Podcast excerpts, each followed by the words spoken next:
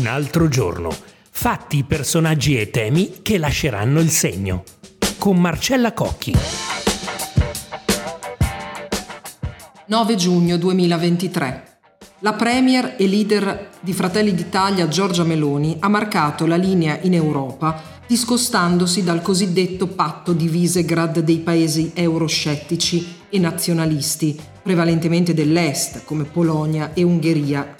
con cui si era schierata tante volte anche nel recente passato. Ha incassato un risultato sui migranti dopo anni di discussioni andate a vuoto sul superamento del patto di Dublino e, anche dopo la bilaterale con il cancelliere tedesco Scholz, si candida ad avere un ruolo nel riassetto della politica europea tentando di spostarla più a destra da qui alle elezioni di giugno. Bentrovati a un altro giorno, il podcast dell'attualità da ascoltare di QN, il resto del Carlino, la Nazione e il Giorno.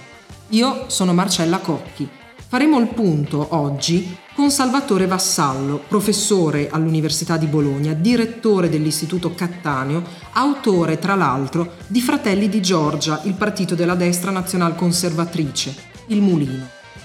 Prima una breve sintesi di quanto è accaduto giovedì notte a Lussemburgo.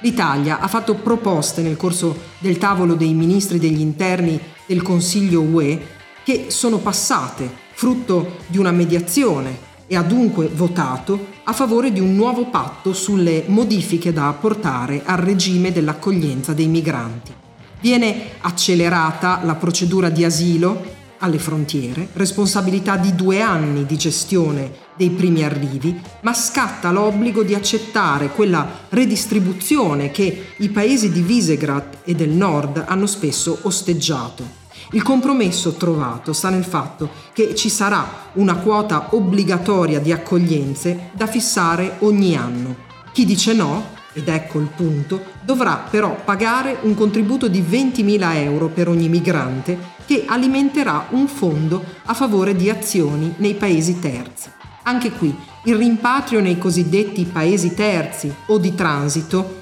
e non solo di sbarco o di arrivo, è una delle altre novità dell'accordo.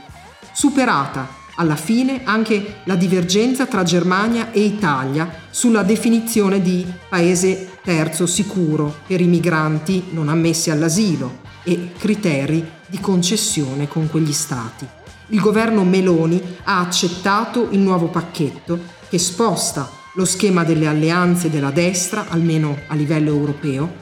Considerate che Polonia e Ungheria hanno votato no, astenuti Malta, Lituania e Slovacchia e Bulgaria.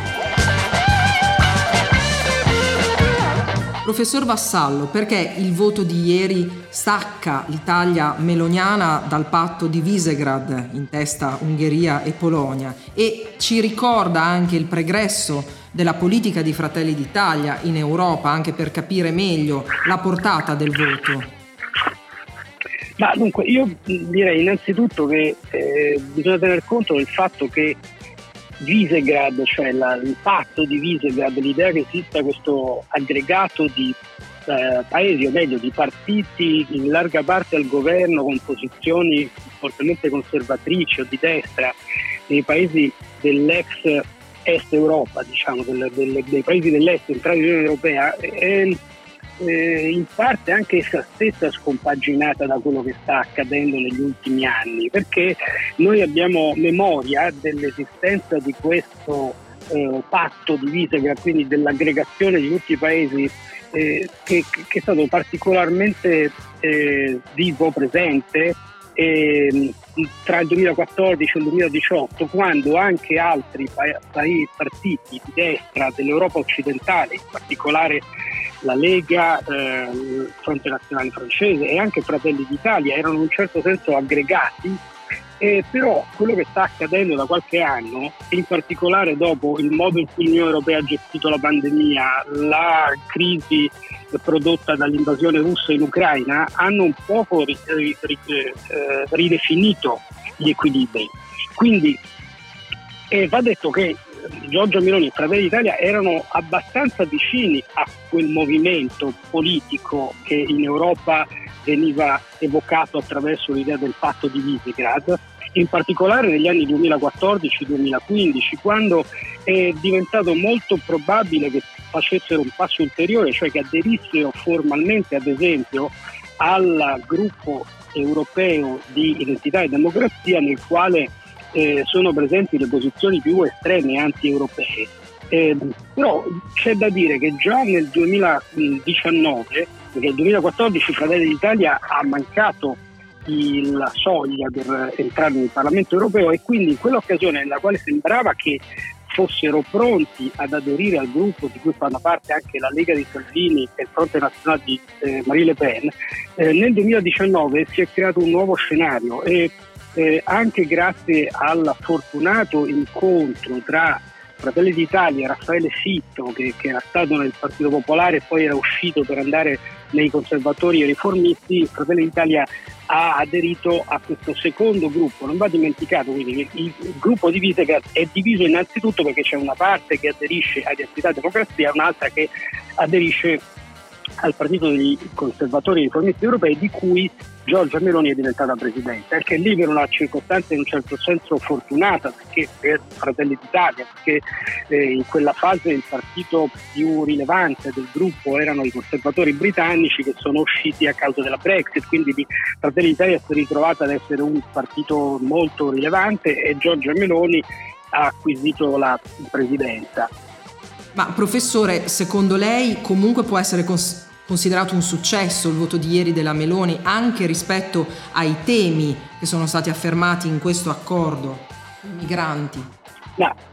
certo, innanzitutto il fatto che dopo molti anni si sia riusciti comunque a raggiungere un accordo è un fatto molto positivo. Dal punto di vista dei rapporti dell'Italia e in particolare del governo Meloni con l'Unione Europea, eh, io penso che questo accordo segnali due cose parallele molto importanti, anche se banali. L'Italia ha bisogno dell'Europa, l'Europa ha bisogno dell'Italia. L'accordo è stato raggiunto attraverso un accomodamento reciproco, quindi è certamente un successo della Premier, diciamo, in discontinuità con quello che Fratelli d'Italia ha detto dell'Europa e dei principali partner europei quando era all'opposizione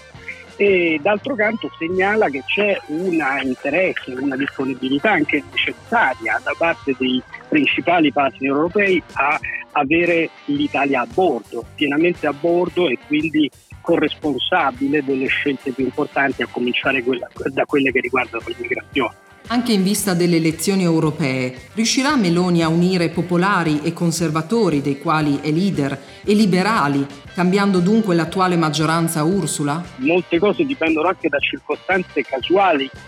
come dicevo rispondendo alla prima domanda, anche la, traiett- la stessa traiettoria di Fratelli d'Italia nel sistema politico europeo è stata eh, addettata da circostanze non prevedibili, in un certo senso casuali, eh, però ce ne sono almeno, eh, c'è, c'è, certamente un passaggio che sarà rilevante, che è quello delle elezioni spagnole e quindi del, del, de, della caratteristica politica del governo spagnolo, oltre che naturalmente di quanto questo avrà eh, effetto in senso di trascinamento elettorale sulle europee. E quindi eh, questo è un primo fatto che naturalmente Meloni non può controllare, se ci fosse anche in Spagna un governo di centrodestra sarebbe più facile questa operazione. E, ehm, quello che può fare è certo rafforzare la coesione eh, dei rapporti tra eh, conservatori e riformisti di cui è presidente, il Partito Popolare e una parte dei liberali. C'è un punto, i liberali in questa strategia eh, rischiano di essere divisi perché non è un caso che il primo ministro olandese Mark Rutte abbia favorito l'accordo con il governo italiano perché pur essendo lui parte della famiglia liberale, perché fa parte di quei partiti liberali che soprattutto negli ultimi anni hanno avuto una forte torsione in senso conservatore.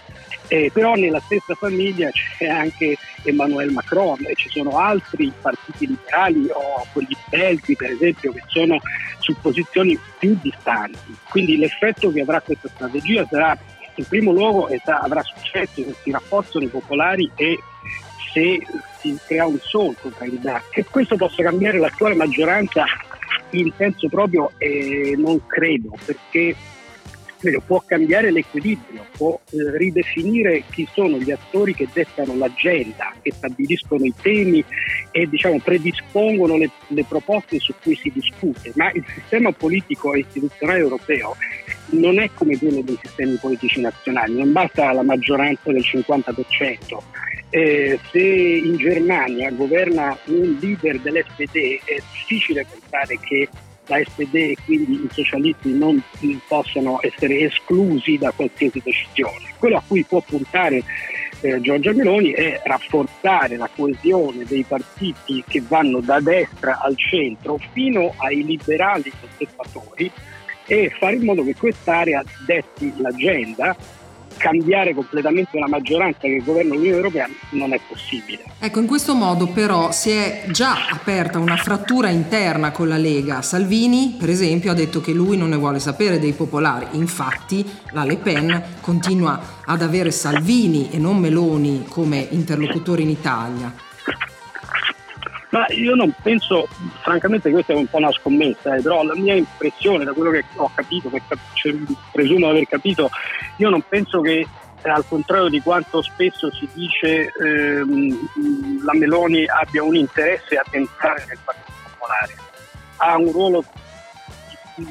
così rilevante come presidente del gruppo, tra l'altro si è rafforzato in questo ruolo del gruppo dei conservatori riformisti e può diciamo, anche avere un peso nella misura in cui si pone un po' come ponte tra quell'area in cui ci sono paesi importanti dell'ex Europa.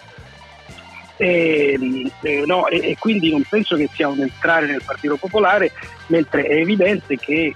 eh, Salvini sia per la, i rapporti che ha con eh, il Fronte Nazionale all'interno di eh,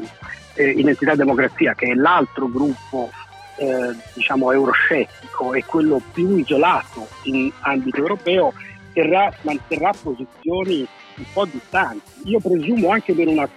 scommessa elettorale interna, nel senso che è evidente che Fratelli d'Italia nel corso degli anni precedenti ha coltivato un'opinione pubblica fortemente euroscettica, per usare un eufemismo. E quindi può darsi che una parte di questa opinione pubblica non veda completamente di buon occhio il riorientamento che dalla posizione di governo Giorgia Meloni sta, eh, eh, sta, sviluppando e quindi io mi immagino che anche per questa ragione ci si possa aspettare da parte di Salvini una posizione eh, anche nel futuro più critica e quindi più distante eh, più vicina all'asse per però estranea a qualsiasi discorso di maggioranza a livello europeo con il Fronte Nazionale di Le Pen. Sarà interessante infatti andare a verificare poi come queste scelte incideranno e come saranno prese anche dai rispettivi elettorati. Ecco, in tutto questo eh, però Meloni, eh, abbiamo visto appunto la Francia litigare con l'Italia sui migranti, ieri eh, Meloni ha incontrato il cancelliere tedesco Scholz, domani la Premier andrà in Tunisia con von der Leyen. Ecco, lei dice che non vuole eh, più l'Italia spaghetti mandolino per capirsi, ma secondo lei lei Meloni ci sta riuscendo? Ma allora c'è un punto su cui mh, senza dubbio Meloni ha eh, dato un segnale eh, che non era scontato ed è la fermezza e mh, linearità eh, che ha garantito eh, come Presidente del Consiglio nella posizione italiana riguardo alla questione più rilevante, vitale, che l'Europa sta eh, attraversando, che è eh, l'aggressione russa all'Ucraina. E in questo io presumo che ci sia anche una parte eh, del credito, dell'apertura di credito che è stata fatta nei suoi confronti. E,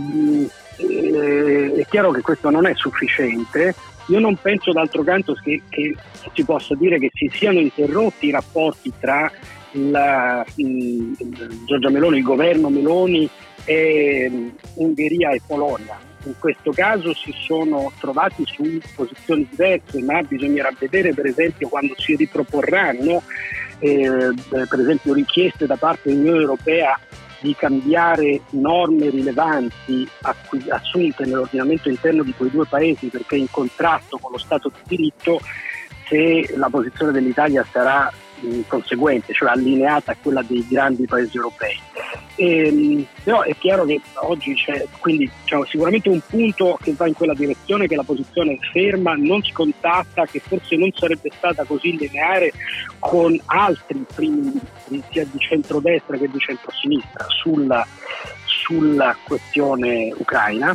E rimane eh, il problema del PNRR, cioè vedremo tra qui a qualche anno se l'enorme investimento fatto dall'Unione Europea sull'Italia, per la ripresa dell'Italia, avrà dato frutti e, oppure si rivelerà un boomerang, nel senso che creerà una crescita del debito pubblico senza, cres- senza crescita economica. Grazie per l'ascolto, ci aggiorniamo la prossima settimana con un altro giorno se vorrete ascoltare.